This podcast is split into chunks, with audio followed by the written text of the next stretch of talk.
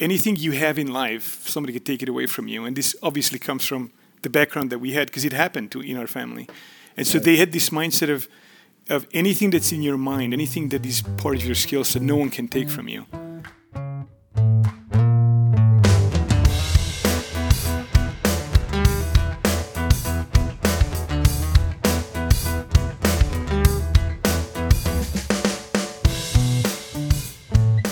All right, everybody, welcome back to Founder Vision with Clearview. I'm your host, Brett Kistler, and today I am with Tomas Cher. He is the founder and CEO of Functionize. How are you doing today, Tomas? Wait, let's fix.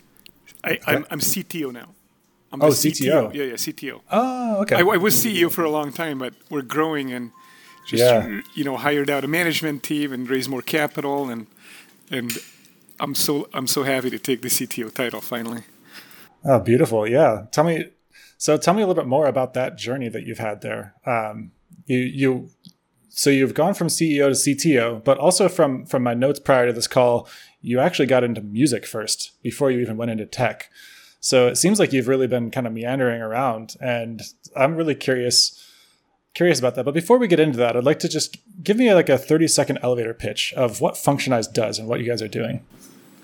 Yeah, thanks for having me today, and.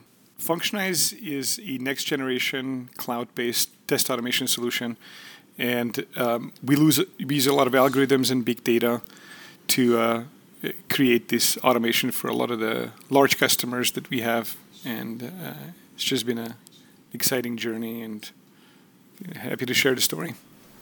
Yeah, so let's start with you as a musician in Eastern Europe. Where was this?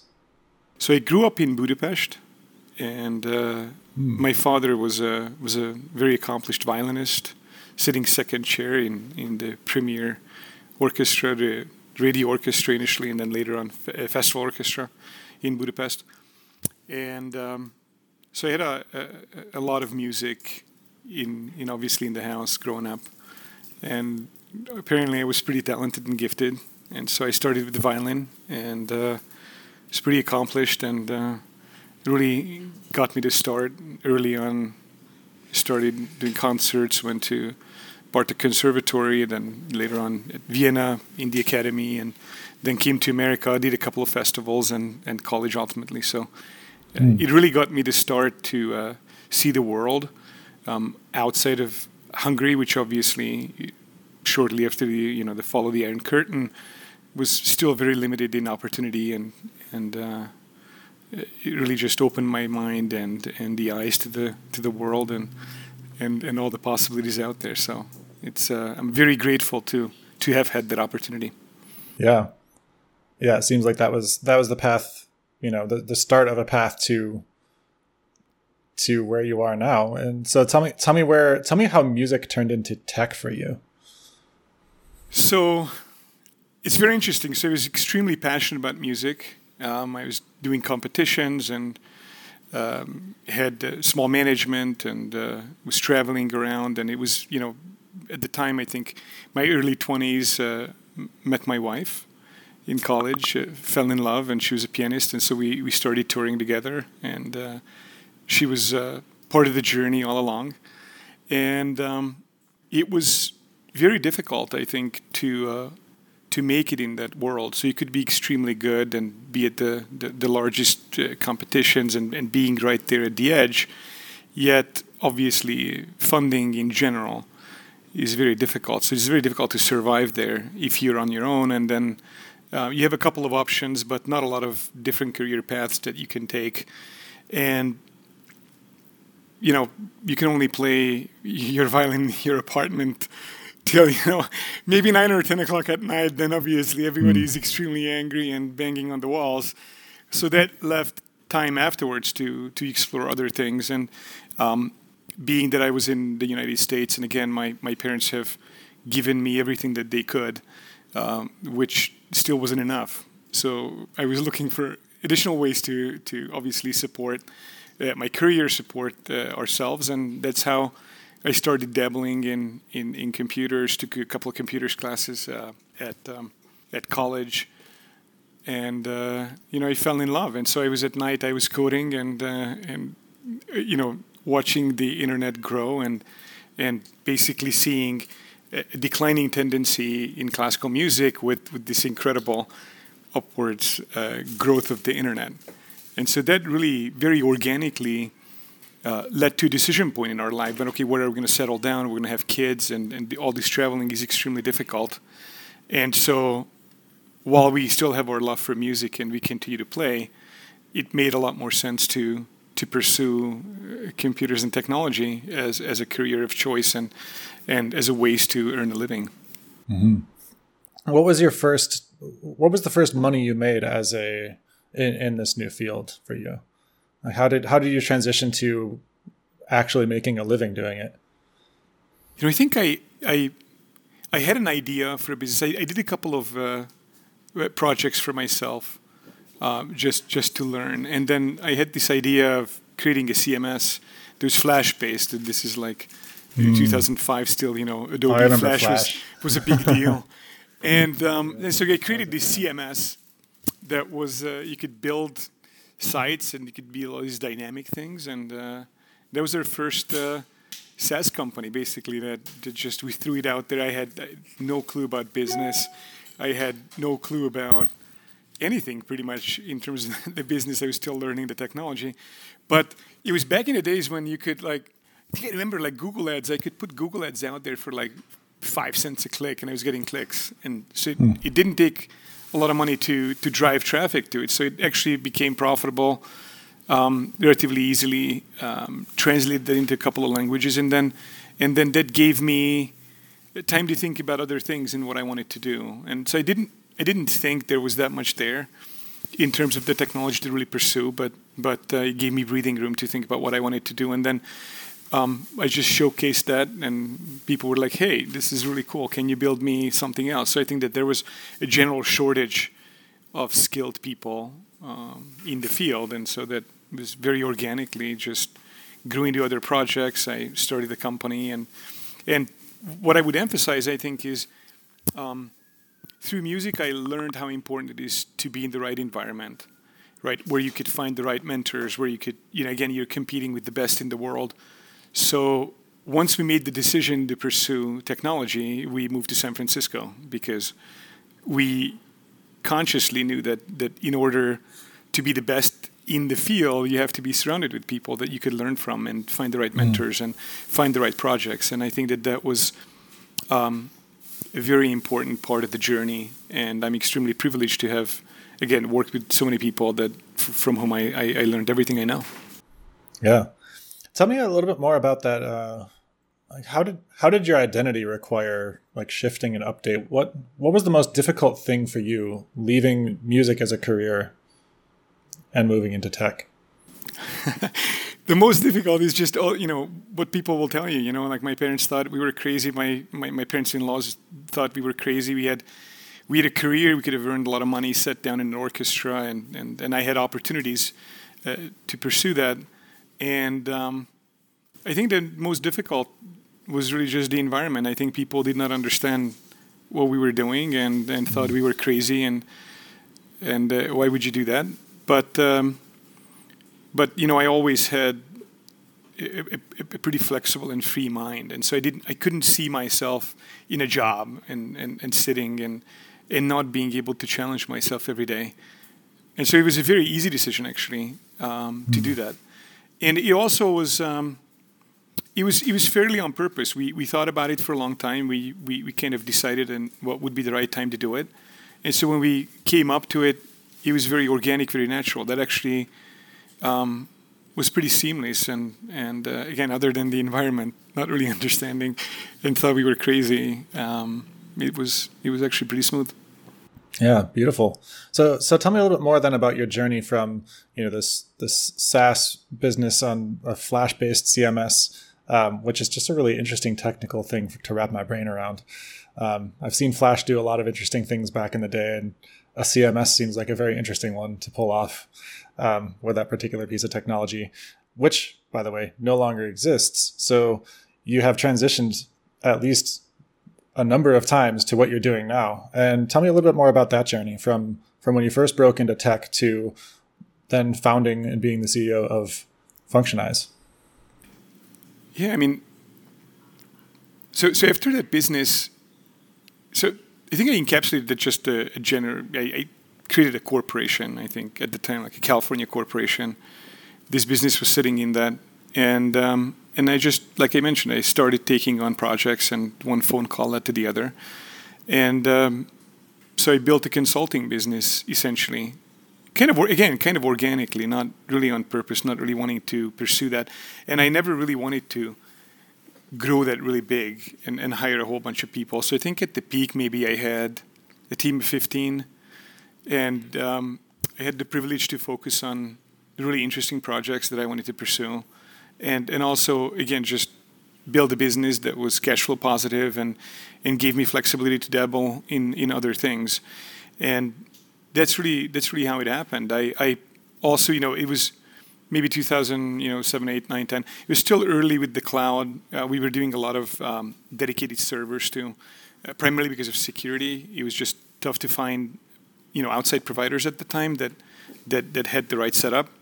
So, we built, I had maybe, a few hundred machines that I had in Hurricane Electric, a couple of racks and basically built sort of this software as a service and kind of deployment business model where I focused on companies that had, I think, more complicated needs. Maybe they weren't quite ready to build their own teams to provide the whole solution. And many times it was so successful that they never ended up hiring their own developer teams. And kind of my company just provided the software as a service. It was on a retainer basis.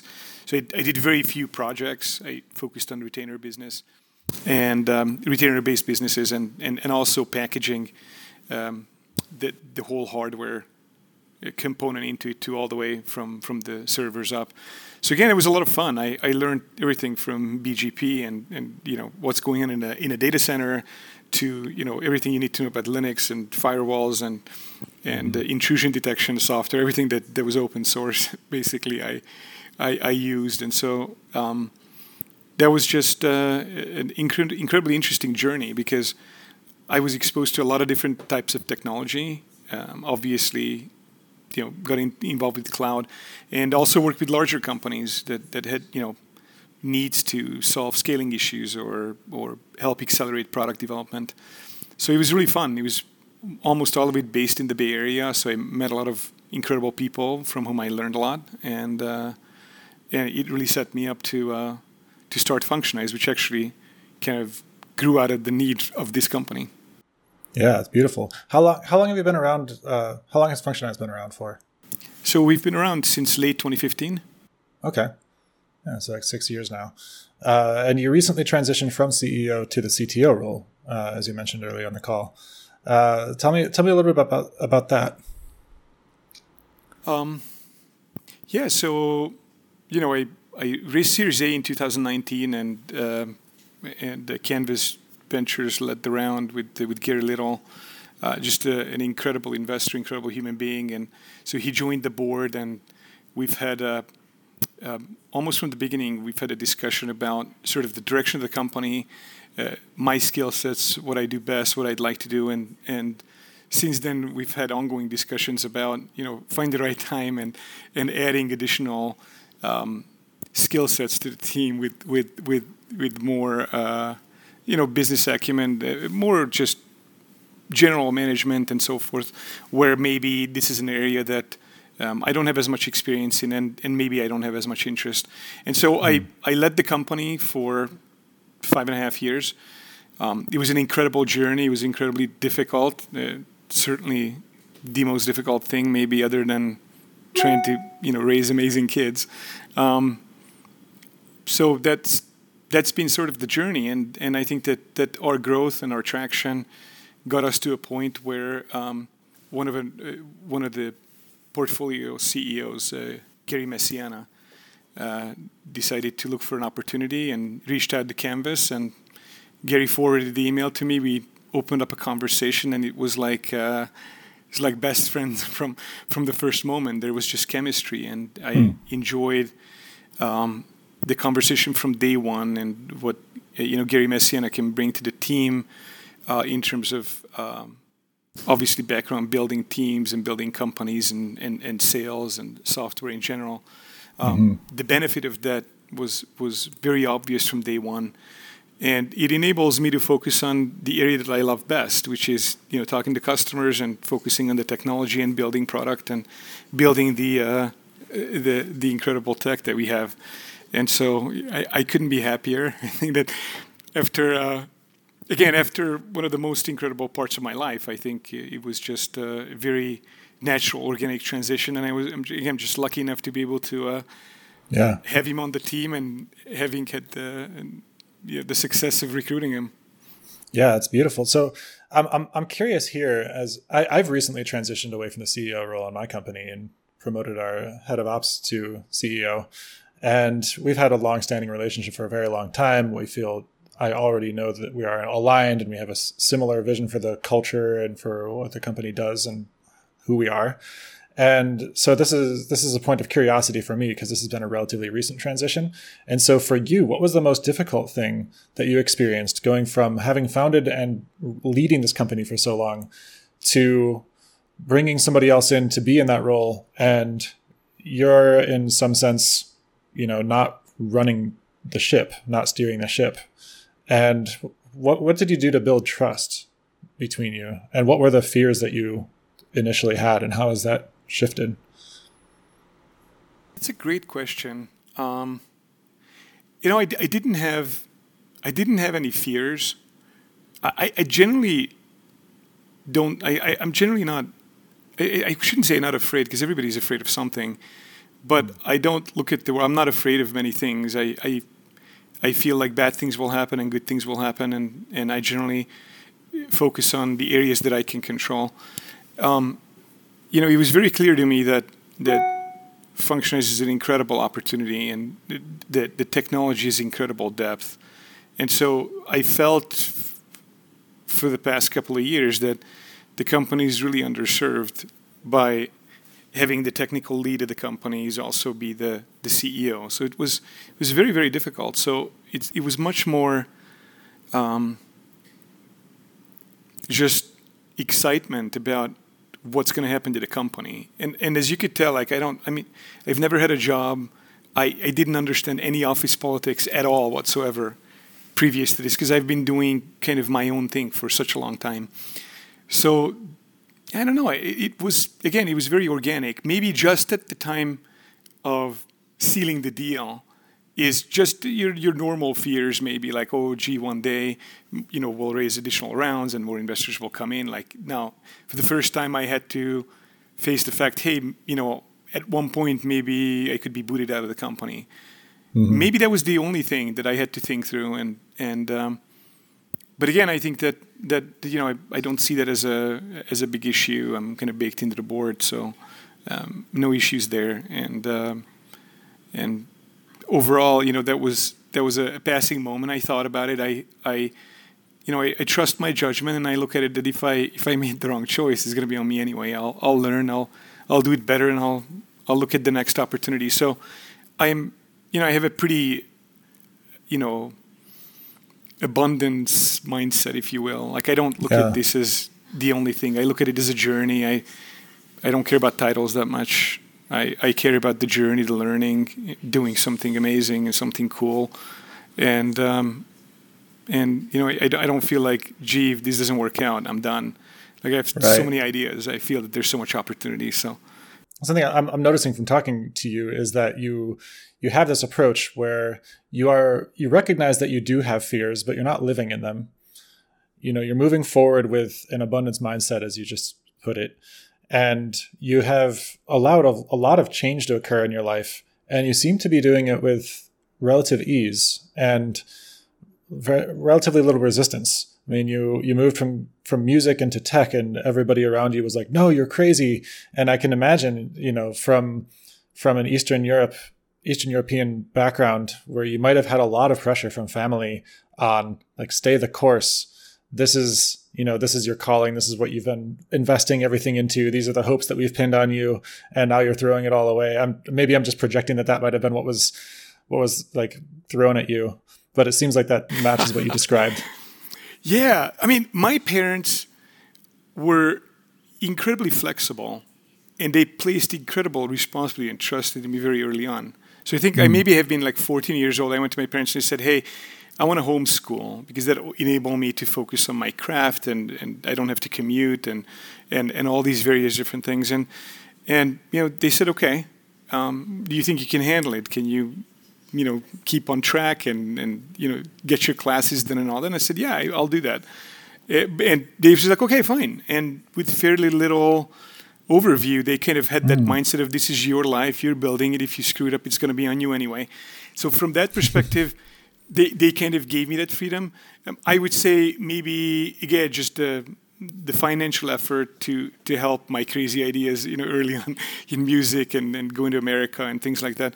That certainly was a huge burden on the family. I think that's the only thing that really gave me pressure of, it's almost like an investment that was lost. But, you know, they taught me a few things that I thought was very interesting. They taught me early on, hey, you know, anything you have in life, somebody could take it away from you. And this obviously comes from the background that we had because it happened in our family. And so they had this mindset of anything that's in your mind, anything that is part of your skill set, no one can take from you. And so those are the real values, right? So it was a huge amount of focus on building agency, I think, for life and learning languages and you know, just, you know, thinking about what are the real values in life, right? Like you have a home and, you know, they can't be taken away from you. We have seen that in history. And again, I'm very lucky to be in the United States. And this is really an amazing country. And I think that we have to remember that. I think we all have to remember to fight for that every day, that you have your freedoms because it could be taken away. Yeah, your title, your money, your power can be taken away, but your empowerment cannot. Yes, correct. So what you have here and the values you carry and the relationships you build, your family, again, some could be, you know, obviously you could be thrown in jail or something like that, but those are things that are with you forever. And so that's been the focus in the family. And then, you know, when I met my wife, it's very similar culture. She's Japanese, and on her father's side, they had a Buddhist temple and some samurais and so forth. And so there's a lot of that very similar philosophy of you know understanding what the material world is and things and what that means, but focusing on things that may be of higher value. Yeah, the internal things that can't be taken away. Correct. Yeah, that's beautiful. So tell me more then. How do you bring this wisdom into your team as a leader? How have you shared this journey that's brought you through this whole path? How do you bring this into the company so that everybody in the company can be operating from this level of empowerment that you've found to some extent? Well, it's a really hard question. I mean, I probably have done an okay job.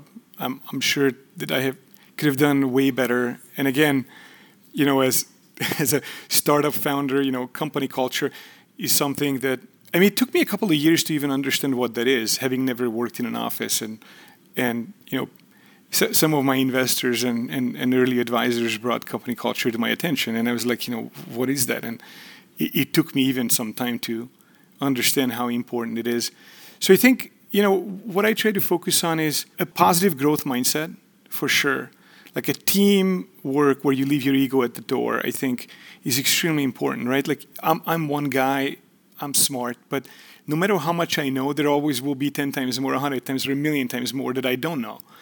And so how do you go out into the world and take huge risks and huge gambles knowing that you don't know? Because that's something that you have to face. And so I think that's why that positive mindset of we're going to do our best, and we forget the rest. Like there's not a whole lot more that you could do other than doing your best. So I think have put that into the team from the expectation of we want to be the best, right? You know, challenge yourself. The outcome is actually maybe not that important. Of course, it's important because you know winning is important, and materializing that I think is extremely important. But not everything is in your power. So I focus on what we control. I focus on a team. I focus on hard work and being our best, and certainly trying to recruit that and have that spread in the team. And I have been very fortunate to have incredible people along with me in the journey. A lot of the folks that are still in the team have been there from the beginning. Matt Young is my first hire. He's still in the team and going and super excited and working extremely hard every day.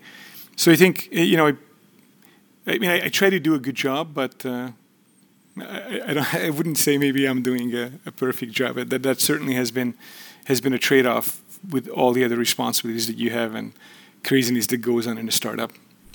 Yeah. So thank you for that. And to wrap up, just tell me a little bit about where would you like to see Functionize be another 5 years from now, and yourself personally? I'd love to just continue the journey. I think we've seen fantastic growth and adoption of the technology.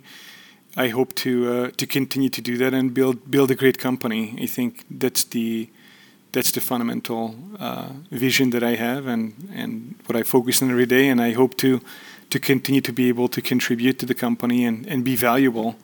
And so that's my focus: is how can I, contribute maximum value every day. So I wake up every day and I think about what can I do today that's going to be the biggest impact. And I value that.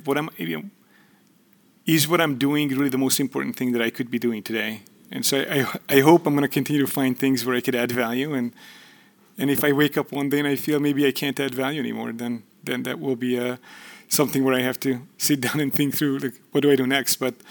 But my vision is, just build a great company and continue to innovate and continue to drive this transformation that I think that we're driving the market and help companies, because it has, I think, extremely positive impact on our customer base and people and ultimately the broader public.